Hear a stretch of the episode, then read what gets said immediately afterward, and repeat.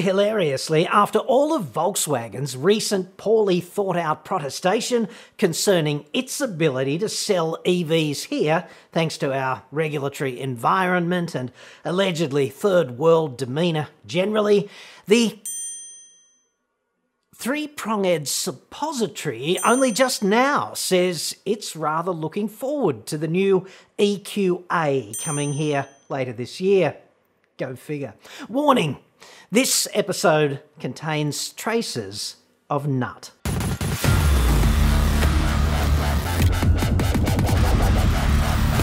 I'm John Cadogan from AutoExpert.com.au and I get new cars cheap for buyers here in Australia. Website for that, obviously, or you can just, you know, click the card that's up there now, dude. Apparently, the Germans don't really talk to each other all that often or share their hymn books because Volkswagen is falling all over its vegetables right now to denounce Australia as some kind of third world shithole. I'm paraphrasing. While the Shuriken Suppository Factory sees a real opportunity here for its new compact EV SUV called the EQA. Dealerships will receive their allotments of the all electric EQA later this year, and you can order one for your very fine self or your lovely wife from next month if you'd like to. Like, as you know, not such a huge fan of the old three prong, truth to tell. Like, they do try, and occasionally they must, I don't know, do the right thing. They're better than Volkswagen, though. Like, not hard, I know. The point is, it's a free country, dude. If the EQA moves you in some way, down there towards the PowerPoint, if it flips some kind of switch on, let the current take you, dude. Like, resistance is futile in that state, generally. Shirt even says so today. And if shirts. Oh, sorry, didn't mean to shout. And if shirt says so, must be true. And who knows, ultimately, EQA may not be a DOG. It offers a range of up to 480 kilometres and it comes with a ChargeFox rapid charger subscription for longer trips. And I've used ChargeFox and I would suggest, in my experience, they're awesome. The app is great. And the charging worked, which is always, you know, kind of important. EQA has a 66.5 kilowatt hour battery, and according to official suppository data, the electron consumption is 16.2 kilowatt hours per 100 kilometres for the mathematics and physics cognoscenti out there. The price is kind of interesting too. 76,800 bucks inclusive of GST and luxury car tax. There's also a somewhat wanky edition 1 version of this vehicle with a, you know, lube dispenser and other self-righteous and otherwise masturbatory features should you want to be, I don't know, the most annoying guest at the world's most boring dinner party one day for an additional $7,300. What I find absolutely fascinating about this vehicle is actually two things, right? No word from them on just how damn difficult it was to justify selling it here to the factory back in Germany, which is completely at odds with Volkswagen's recent bullshit oxygenated far too extensively in car advice, in my view. Linked to my report on that uh, up there, memory serves.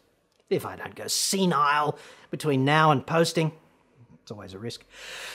Equally fascinating on this vehicle, the price. Roughly the same as a Hyundai Kona Highlander Electric, which is a vehicle I drove for approximately one global pandemic and 10,000 kilometres, and roughly equivalent on size and range, and other key operational characteristics. Of course, the EQA does display the coveted Shuriken suppository badges, front and rear, and on the steering wheel as well, I suppose. Just for completeness. It's all so damn compelling to so many people, isn't it, that kind of thing? And for mid 70s, if that's in fact how this plays out, which one do you suppose the average person would prefer to be seen alighting from? And like, even if it's 10 grand more, the price still seems pretty sharp. So I'd suggest the advent of EQA is also going to constitute something of a fox in the henhouse moment for Hyundai with vehicles such as the Kona Electric, and also be a cause for concern over their new Ioniq sub brand, which is getting closer and closer to debut. And also for Kia with its EV6 seemingly under consideration for Australia as we speak. Volkswagen's not worried, however. It already has its excuses for failure to sell its EVs here perfectly well sorted. Yes. According to those assholes, it's all our fault.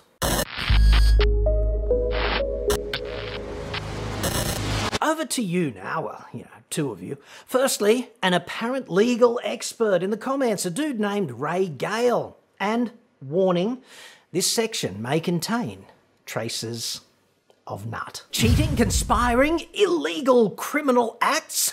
Whoa! If you read the emissions legislation enacted at the time, nowhere, anywhere in the Act did it say the emissions levels had to be maintained anywhere other than under controlled conditions. Ray, Ray, Ray.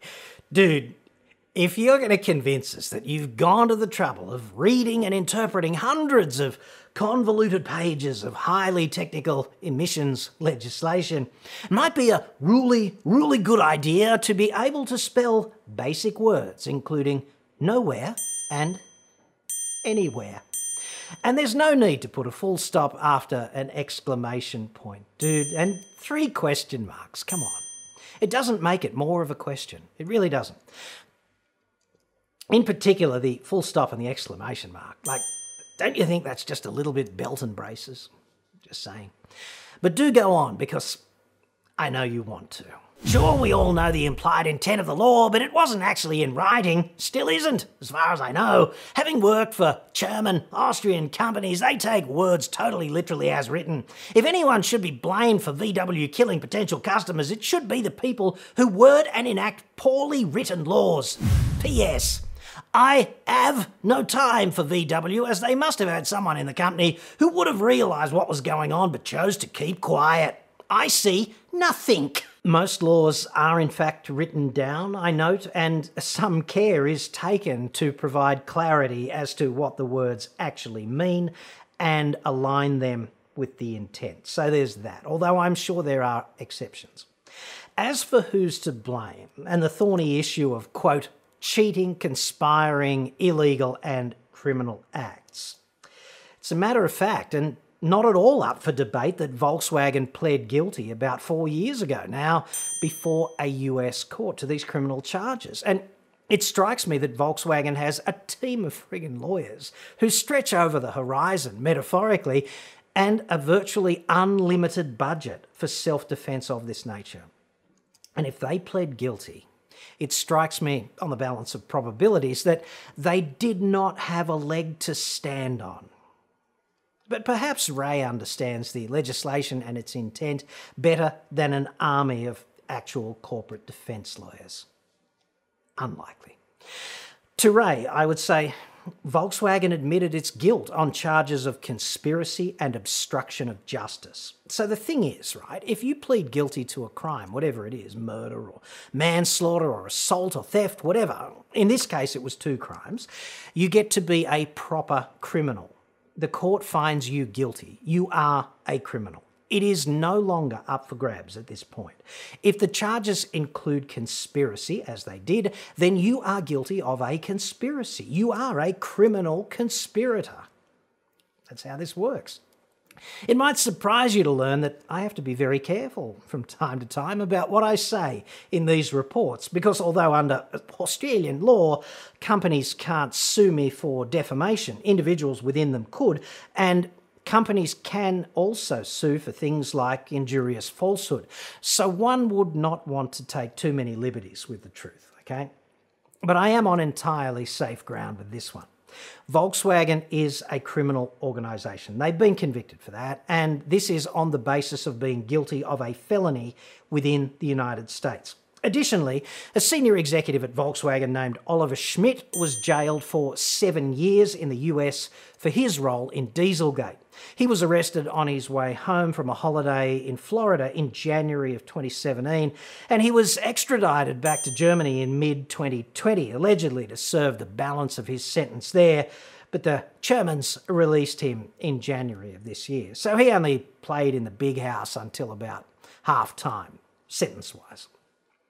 An indictment in the US against former Volkswagen Chief Executive Officer Martin Winterkorn was unsealed on the 3rd of May 2018. And the charges included conspiracy and wire fraud there. There are four counts, and I think some other executives were charged as well, but I'm not so sure they've been named.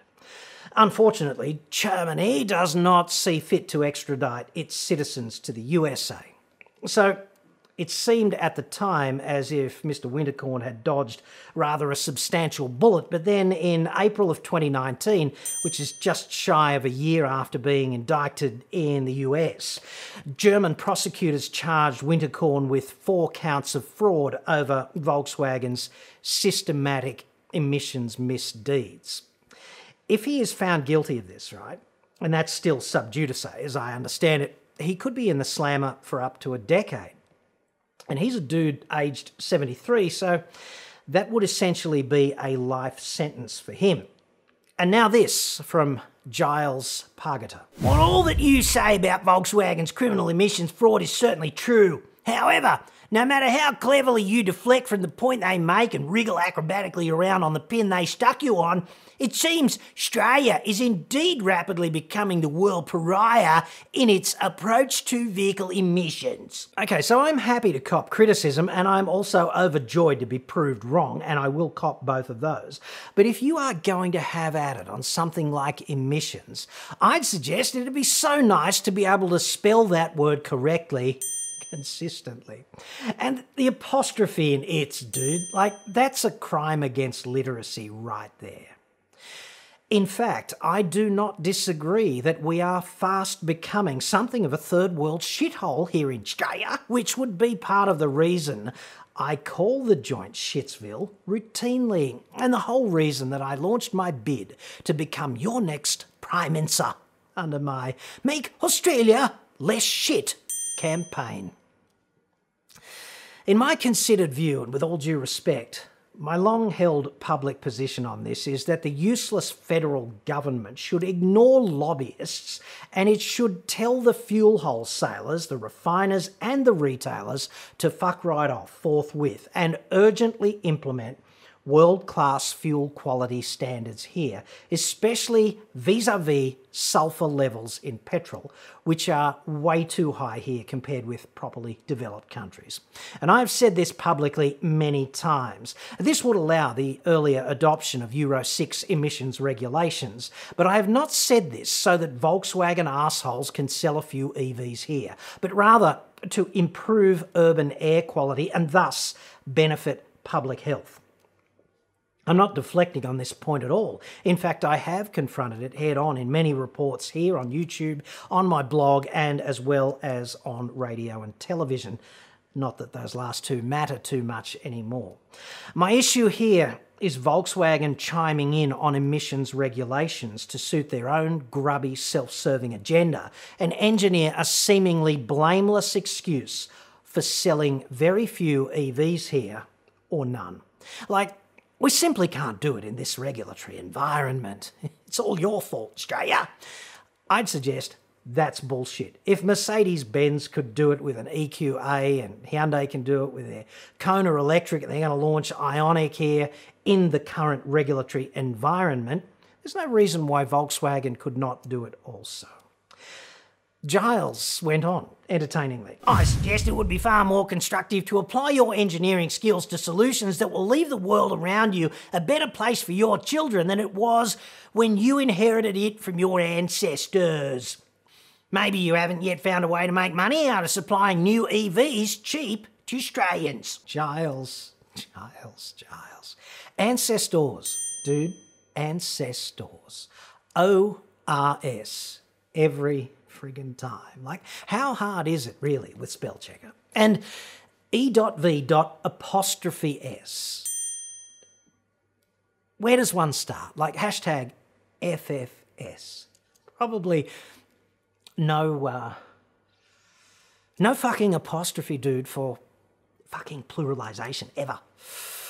Apostrophes for contractions and possession. Like, here's an example. Take possession by Satan, Satan's little helper. Satan, fucking apostrophe S. Alternatively, this town ain't big enough for two Satans.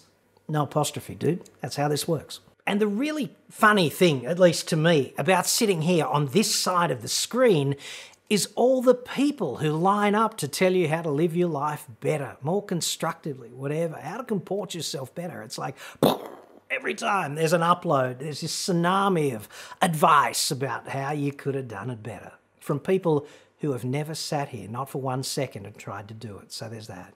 And there's so much conflicting advice. And the best way to deal with this, if you're thinking about having a crack, is, of course, don't care. As I always say, right? If at first you don't succeed to care, then just give up, dude. Like, you know you want to. It's so liberating. It seems to me that waging war on bullshit is an entirely constructive and worthwhile pursuit that, in my view at least, far too few people in our society engage themselves in far too much of the media, in my view, is actively engaged, you know, just sucking away down there on various, uh, let's call them vested interest vegetables. The better to appease all of these organisations and service bad incentives in the marketplace. And you, on the other side of the screen to me, are the casualty here when this happens. This happens in every segment of the media too, right? From politics to consumer goods like cars and tech and cameras, whatever, and of course, holidays and real estate. There's a lot of toe touching in the media, I note, and very little hamstring tightness. So, I'm quite happy being a constructive exterminator of car maker bullshit. It's kind of the groove that I fell into. And nobody else is apparently lining up to eliminate this plague like some kind of frigging Pied Piper. Only focused on infestations of human rats. So someone's got to take out this trash if the world is to be a better place and if we are all committed to making Australia less shit. Finally, we make money getting discounts off EVs exactly the same way as we do for internal combustion cars. Like, it's a pretty simple process we fight dirty with dealers so that customers don't have to, and we know the rules. It really is that simple. It's powertrain independent, in other words. So there's no need to be a little whiny biatch about that, Giles, right at the end. No need whatsoever. Why don't we have respectful discourse concerning the issues that are raised in different reports and less advice and all sorts of speculation on you might not be able to make money out of that. Fancy what would happen to society if we had respectful debates orbiting the facts.